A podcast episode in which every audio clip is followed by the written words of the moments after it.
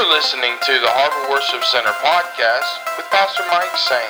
For more information about the Harbor Worship Center, please visit us at harborwc.com. Enjoy today's message. So today I welcome you, and I want to talk with you about a game, and I've really struggled with this. I really struggled with it. The game of dodgeball. I remember playing it as a kid, and I, and I really liked it as a kid. However, the way we played it as a kid is a little bit different than the official rules, although there are uh, a number of variations to the game. But just to set it up for you, obviously, if, if, if, there's a line drawn right through here, there's a team on this side and a team on this side, and there's several balls on either side, and then there is a, a line that's drawn that when they blow the whistle and you go, you run and get the ball, but you can't throw it right there and hit somebody. You've got to back up so far before you can actually throw the ball. I just want you to, to get the idea. So there's balls on both sides. And the idea of dodgeball is this. It's a game in which two teams try to throw balls at each other and avoid being hit themselves. I promise I'm going to lay this out and make some sense for you. In the United States, the game is typically played in, you know, grades 6 to 12 and elementary, although it has gained international notoriety as a sport, uh, you know, as well as middle school, high school, and college. It's very popular for informal settings. Uh, it's played on playgrounds, it's played on basketball courts, volleyball courts, and gymnasiums and recreational leagues around the world. There are many variations of the game, but the main objective is this. The main objective is to eliminate your opposing team. All of them. The main objective is to, to knock all of them out. If we were to divide the church today, and they'll be bringing the dodgeballs in a moment. Now, I'm only teasing. if this side over here had dodgeballs and you had them, and every time someone gets hit by a ball, you're out. Provided you're hit on the full. I'll talk about that. Um, so, in other words, you get people out uh, offensively by striking them with the ball. Um, now, if someone throws a ball at me uh, and I catch the ball, they are out. Are you with me? However, if I bobble it and it hits the ground, then I'm out. So, um, so you get people out by hitting them or catching a ball that's thrown at you or drawing to throw the ball and forcing someone out of bounds. If they go completely out of bounds, they're out. So, now that that's pretty good. I, I thought to myself that uh, you know the devil sometime will draw back and you know we don't necessarily get hit, but he pushes us right out of bounds with the Lord. So when a player gets hit by a dodgeball on the full, what that means is it did not the ball didn't hit the floor, it didn't hit the roof, it didn't hit the wall, but it hit you cleanly. You're out and you must take your place on the bench. Are you with me? Say amen. All right. So if one or a number of people try to catch a ball and end up dropping it, everyone that touched the ball is out. So think about this now. If the devil tries to get you into some foolishness, huh? And he throws the ball at a group of three of you, and you're all bobbling it, and you all got a touch of the, uh, you know, you all touch the ball. Unless somebody secures that ball, all of you are out. Now, I'm going to make some sense out of it. Let me lay these rules out before we preach. On the other hand, if a player catches the ball, if someone is thrown at him or her, that player is out. And the team that caught the ball is allowed to reinstate the person who's been sitting on their bench the longest. So if you throw it at me and I catch it, and Richard's been sitting on the bench for the longest time, I can reinstate him to my team. Are y'all following me? Say amen. And I promise you we're going to get there for in just a second. Now the ball has to be held for two seconds to be considered a caught ball. In dodgeball, what's this? Some of the games are played on basketball courts. And I didn't know this. But if a player throws the ball and it goes into the basket or hits the backboard on the full, in other words, it didn't hit an I beam or anything else, but it rings the basket or hits the backboard, the throwing team's entire bench gets resurrected. I thought it was pretty spiritual application for us. I mean, they even use the word in the rules, resurrected. I said, hey, I might be able to build something out of that, right? So, uh, anyway, so let me move on. But here's what I want to tell you At Calvary, Jesus Christ was hit on the full. Are you with me? Say amen. He didn't dodge anything. He was hit with all that Satan had to offer. Everything hell had came down on him. He was hit squarely, and Satan screamed, You are out! And so he is taken to the tomb of Joseph of Arimathea. But what Satan didn't realize, the Father must have caught the ball. Because in three days, Jesus was reinstated and resurrected. Are you with me? Say amen. The devil didn't realize that Jesus had said, Destroy this temple and I'll raise it up in three days. They said 40 and six years this temple was in the building and you will raise it in three days. What he said is, I'm not talking about brick, mud, and mortar. I'm talking about this body right here, this temple. If you destroy this temple, I will raise it up in three days. And he did. The grave could not hold him. Death could not keep him. He died in humility, but he reigns in victory. Amen. Give the Lord praise for that. Now, I want you to know something that a player can also use a dodgeball. Say, for instance, you've picked a ball up and you're about to throw it, but here comes an incoming. You can take the dodgeball and, and dodge that incoming ball. Are you with me? And as long as it don't hit you, you're good. It can hit that ball that you're holding. However, if that ball gets shaken loose from your hand, you are out. Hence the saying, we cannot afford to drop the ball. Are you with me? We cannot afford to drop the ball. And I know we think about that in football terms, or at least I do. Uh, now, if a ball is thrown from outside the court, see, players are allowed to leave the court to go get a ball. However, they cannot throw the ball until they are back in bounds. Now, the devil don't care where he's at; he's going to throw. Are y'all hearing me? Say amen. But uh, even if you're outside and you can't legally throw the ball yet, if you throw it and I catch it, you're out. Are y'all hearing me? Now, um, a player can use, uh, well, I shared that with you. He can use that dodgeball, but we cannot afford to drop the ball. Now, he, I, I want to say this, and in fact, I think I'll save it to the end. This morning, I want to draw some parallels, if I may. I want to draw some parallels between dodgeball, the rules of dodgeball, and this Christian life that we're called to live. Are you hearing me say amen? Some parallels. In other words, I want to show you some life lessons, if I may. And, and here's, here's the deal. Y'all ready? It's real simple. I mean, it's so elementary, I'm almost ashamed to tell you uh, that I struggled so long to build it. Sometimes you throw the ball. Are you hearing me? Sometimes your opponent throws the ball. And sometimes God throws the ball. Let me show you. Judges chapter number 6. Do you have it? In Judges chapter number 6, the children of Israel did what in the sight of the Lord? The children of Israel did evil in the sight of the Lord. And so who delivered them? The Lord delivered them into the hand of Midian. That's a country. For how long? Seven years. Let me just tell you right now, we're going to read the rest of this. God has thrown the ball at Israel. Israel has done evil in the sight of the Lord. And I'm using this parallel of dodgeball. Don't, don't go out and say, well, Pastor said God threw a dodgeball at Israel. Please hear me and understand what I'm saying. God has allowed Midian to come against him. The Bible says the hand of Midian did what? Prevailed against Israel. Because of the Midianites, the children of Israel made themselves dens, caves, and strongholds which are in the mountains. Um, so it was when Israel had sown. You know why they made those dens and caves and strongholds? They were trying to dodge the Midianite people. Are you hearing me?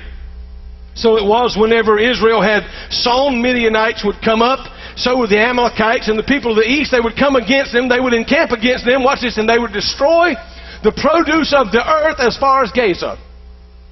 And they would leave no sustenance for Israel, neither sheep, nor ox, nor donkey.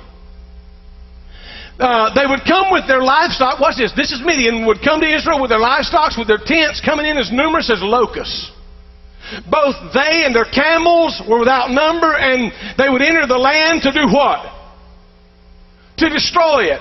For Israel was greatly impoverished because of the Midianites. And the children of Israel did what? Cried unto the Lord. Let me tell you this when God throws the ball at you, it won't be long, you'll be crying. When God throws the ball, it will not be long that you will be crying. So, uh, so Israel was impoverished. Verse uh, uh, verse ten says, I, "I am the Lord." In verse ten, uh, do not fear the God of the Amorites in whose land you dwell. He says, but you have not. What did he say? But you have you have not obeyed my voice. That's why God is the thrower. So that's what I want to show you the first time. You cannot dodge the ball when God is throwing.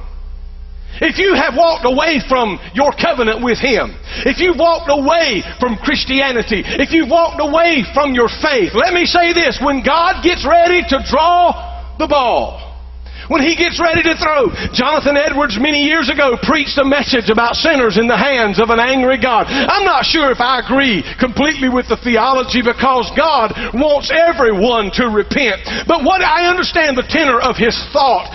I'm simply saying when God is trying to chasten you, he knows how to get your attention.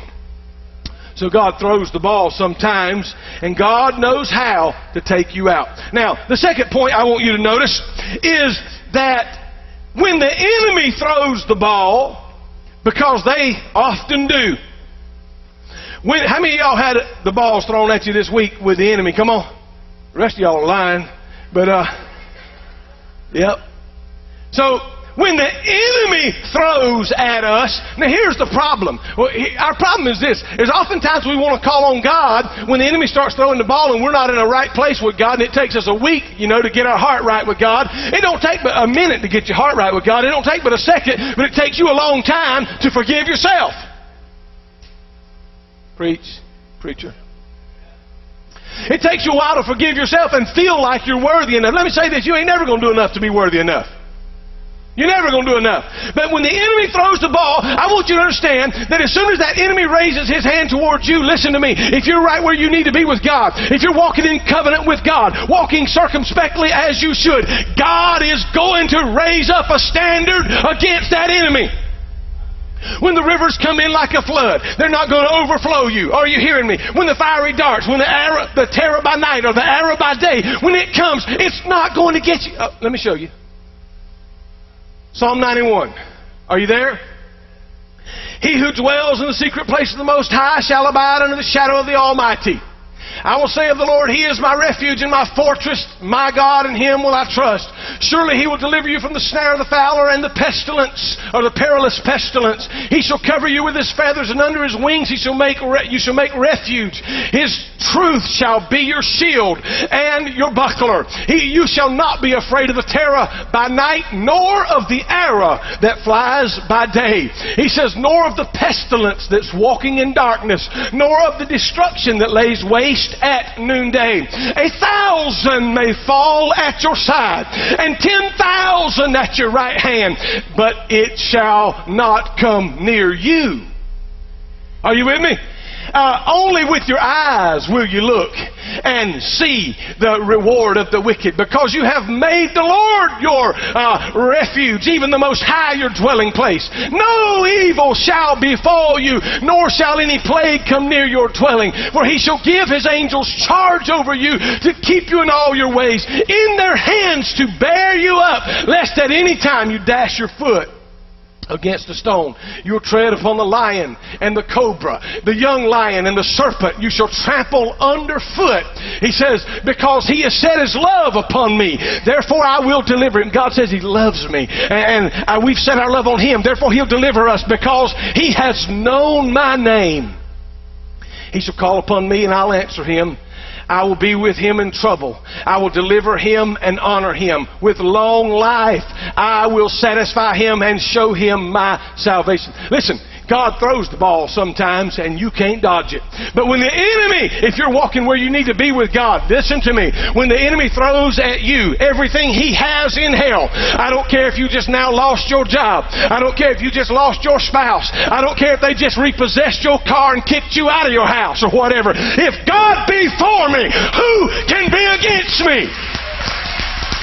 Amen.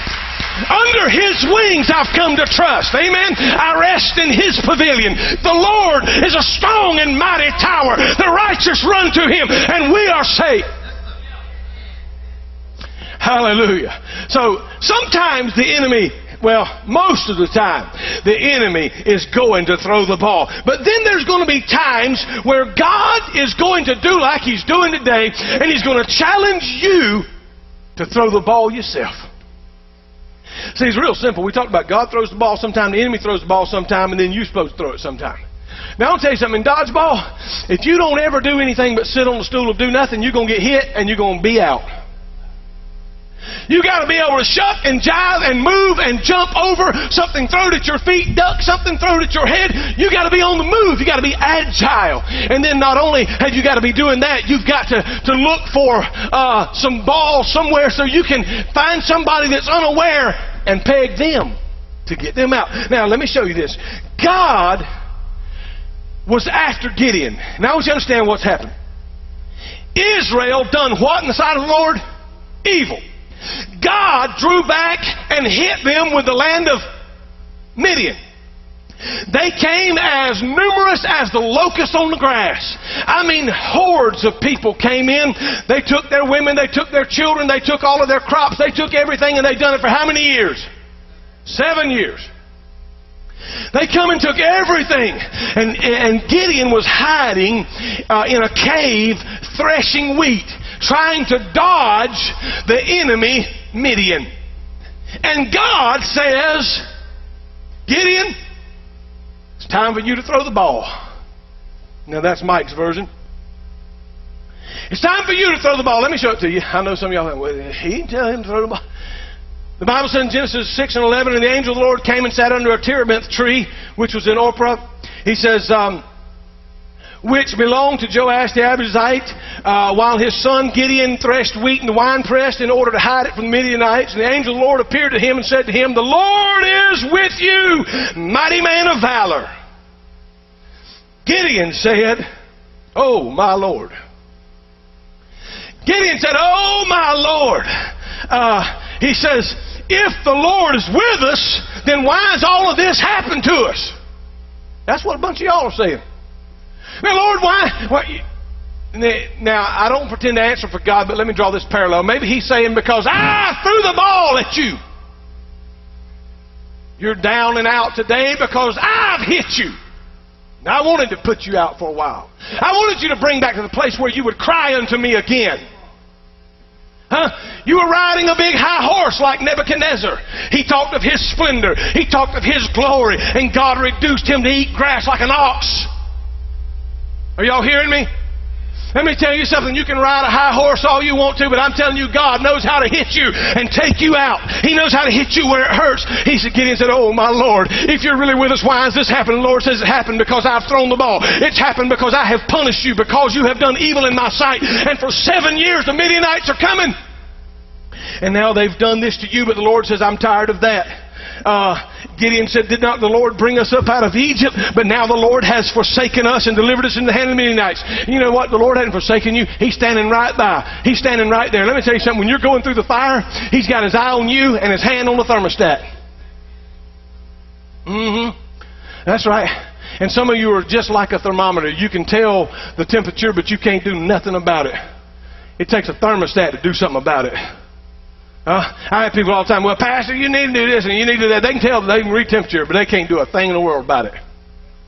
Listen, we need to pray till we get to the point where God says, all right, it's time for you to throw the ball. All right, it's time for you to, to, to do something. It's time to get up and get going. And he says to uh, Gideon while he's hiding, he says, you're hiding out. He says, listen, the Midianites come? Yes, because I sent them because of the evil that you did. Now I'm, I, I'm satisfied that y'all are praying. I'm satisfied that you've cried. I'm satisfied that you've repented. I'm satisfied that you're, you're trying to get back to God where you ought to be. So, Gideon, you're a mighty man of valor.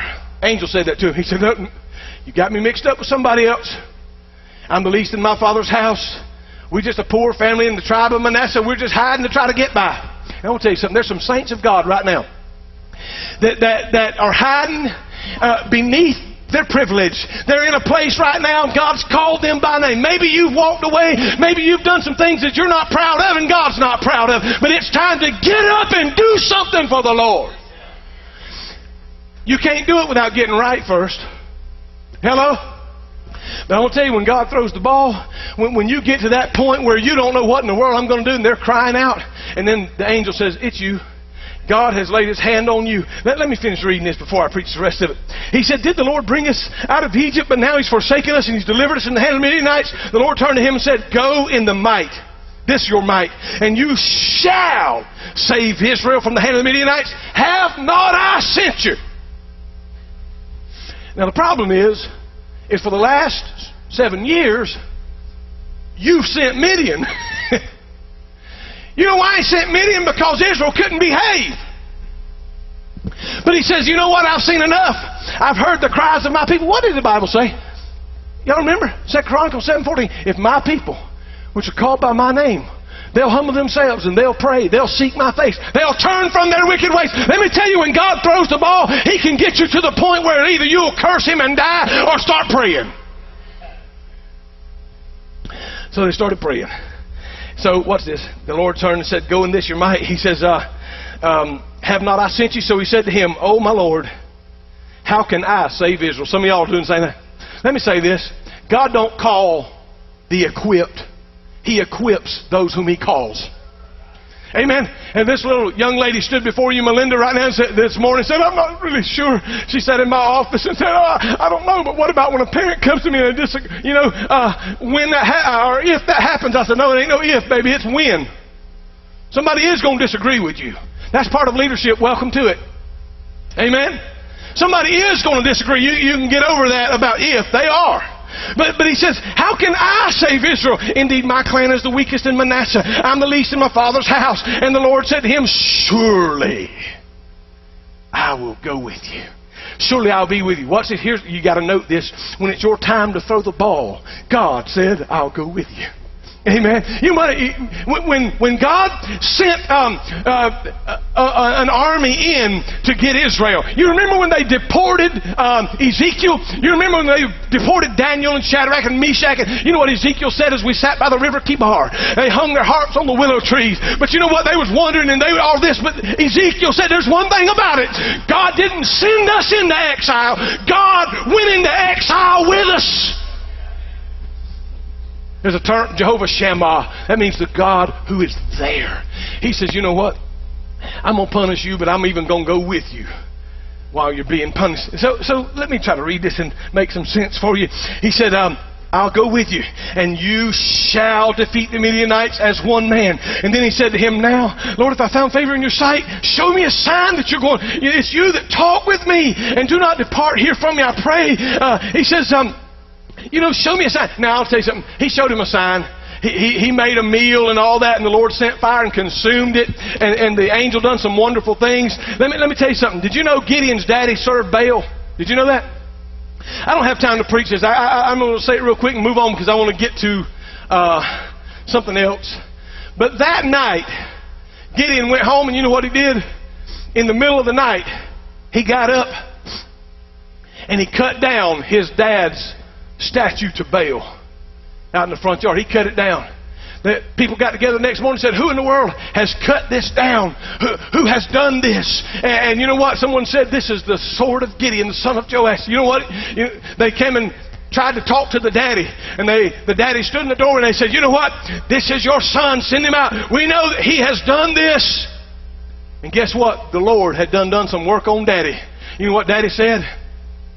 He says, uh, tell Baal to avenge himself if he's offended. Are you with me? Say amen. Tell him to fight if he's offended. You know what happened? Gideon had done convinced his family. You know, it kind of reminds me of Joshua. As for me and my house, we are going to serve the Lord. I think about Abram when he was called from Ur of the Chaldees. The Lord said, Get out from this country and from among thy people. Guess what? His father Terah went with him. His father worshiped the moon and the stars and all of that stuff. But let me tell you something. Abraham had a big impact on his daddy and his daddy came to the Lord. Wow. Now, let me move on. Um, so, here we find the story of Gideon. God has charged. How is he going to do this? What is he going to do? How is he going to pull this off? The Midianites have swarmed a place like locusts. And so the Lord says to Gideon, and there were some more things, you know, he laid out a fleece and he asked the Lord, please let the dew fall on the fleece, but not on the ground. And it happened. He said, Lord, don't be mad with me, but would you show me one more sign? You know, if, if you're about to do something great for God, you really want to know God's with it. And then he said, Lord, please don't be mad at me, but let, let, let, the, let the fleece be dry tonight and the ground be wet tomorrow. And, and it happened. Just, and so the Lord confirmed to him, I am with you. Let me tell you this God will go with you when He calls on you to throw the ball. And God's about to call on somebody to throw the ball. But He says to Gideon, He says, I want you to put out an all call, and I want you to get all of Israel's men that's willing to fight. So He put out the call. They didn't institute a draft. They just, everybody, come on, let's fight. We're, we're, we're tired of our women being taken, our, our crops being destroyed and pillaged and hauled off to Midian. This is the last year it's going to happen. We want an army. Everybody come. Listen, 32,000 men showed up. 32,000 men. Gideon looked at that thing. I he inspected the ranks and said, Wow, 32,000 men. It's quite a number of people. And the Lord said to Gideon, But Gideon, there's too many for me to get the glory out of this. If I throw the ball with all these men, y'all will say you done it yourself. Somebody will get the big head and say, We took care of Midian. He says, I want you to gather the troops and I want you to tell them in formation. Now I want you to tell them everybody who's worried, everybody who's scared, everybody who's afraid, you're free to go. 22,000 men went back home. Are you hearing me? 22,000 men went back home. I imagine Gideon said, Oh, Lord, now you said you was going with me. You said that I would smite them as with one man. I, I you know, I, I'm willing to throw the ball, God, but you're taking away all my manpower. The Lord said, It's too many for me to receive the glory. He said, Matter of fact, the 10,000 men you got left is still too many. He said, I want you to take them down to the brook Take them down to the pond, if you will. He said, and watch this. The Lord says, I want to test the men there. I want to test them. And here's the test. He said, when we get down there to the water, every man that, let's just say this is the bank right here and that's the pond.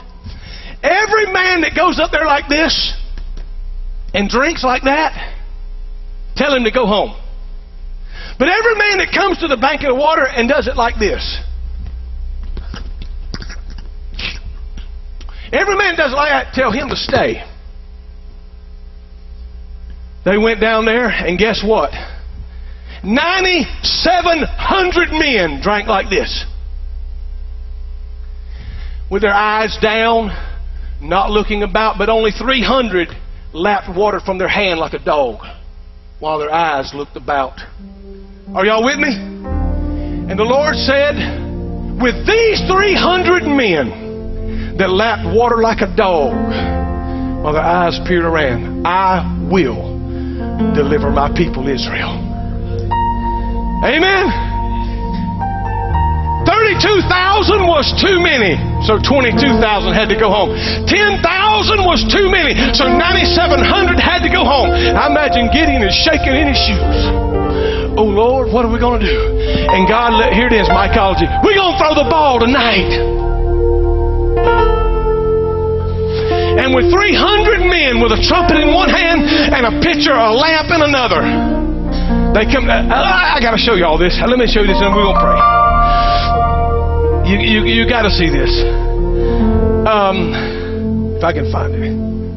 Here it is. Thank you, Lord. Judges 7 and 13. Gideon was wondering, is the Lord really with me? He's got his 300 men. They're on the edge of the encampment, about to attack. How many of y'all know, as Melinda talked about this morning, that God gives confirmation? Has God ever give you confirmation? I want, I want you to see this with me. Gideon is sitting here, shaking in his boots. He's got his 300 guys right here. They got their trumpet ready. They got their lamps in this hand, and, and they're about ready to go do what God. They're fixing to lay it all on the table. They're either they're going to say we're going all out, either God's with us or we die. Oh, for some men and women that would say, "I'm going," and but God. If God's with me, I'm okay, and if God's not, you see. But here they are.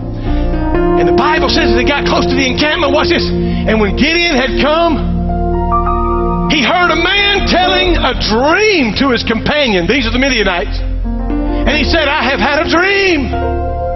To my surprise, a loaf of barley bread tumbled into the camp of Midian. It came into the tent and struck it so that it fell and overturned, and the tent collapsed. Watch this. And the companion answered and said, Now Gideon's listening. This is nothing else but the sword of Gideon, the son of Joash, a man of Israel. Into his hand God has delivered Midian and the whole camp. So it was when Gideon heard the telling of the dream and its interpretation that he, watch this, right outside the camp before the victory, he worshiped. He returned to the camp of Israel and said, Arise now, for the Lord has delivered the camp of Midian into my hands. I don't know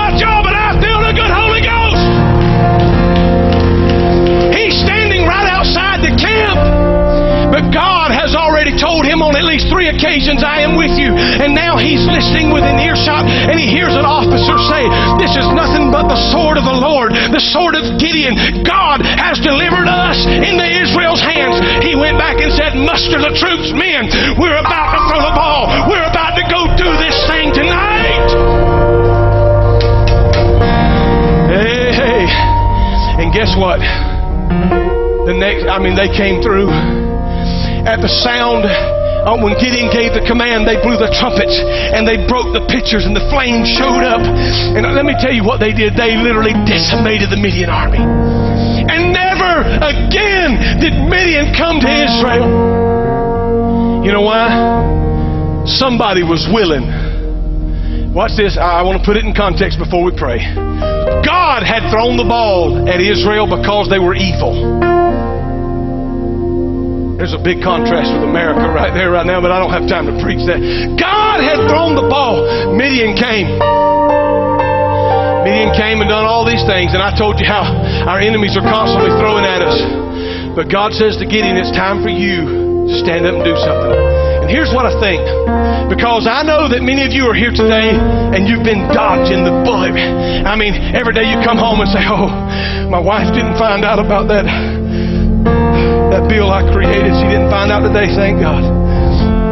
Somebody else is saying, well, the boss didn't find out about that money I took. Somebody else is saying, I sure hope nobody finds out about that affair. I sure hope nobody finds out that I've cheated on my taxes. And you feel like I've dodged a bullet one more time today. I'm going to tell you something. The devil's always going to throw stuff at you. It's constant. My friend, in this world there is affliction and there is tribulation. But I'm telling you, God is on our side. And in the midst of all of that, when you're having to duck and dodge and jump and all of that, and that's part of life, God says, There's some things that I want you to do. I want you to reach down and pick the ball up. You can't sit here and be defensive all the time. You got to do something. You got to do something. And I believe God wants you to do something today. Would you stand with me? I told you I would get back to this in a moment. There's an alternate rule in dodgeball. And uh, it's called a no lines rule or open court rule. Rule is used at a point when the game has so few players left that it's too easy to dodge the ball from a distance. And so when this rule goes into effect, there's no lines, there's no boundaries. When you pick up the ball, you can run just as close as you want then. And I want to tell you, for the devil, there's never been any boundaries. He never played fair. Amen. He always lied. He always cheated. He'll throw from anywhere. I want to tell you something, friend. It's time for you and I not to just dodge the balls that are coming at us, the fiery darts of the enemy, but it's time for us to reach down and say, Lord, I'll do what you want me to do. And let me tell you this the, the, the person usually is the very ones that are saying, There ain't no way, God. Moses, oh God, there ain't no way I can be no leader. I can't even talk good. I'm tongue tied and uh, I don't speak well. I'm not eloquent. The Lord says, but your brother Aaron can talk pretty good.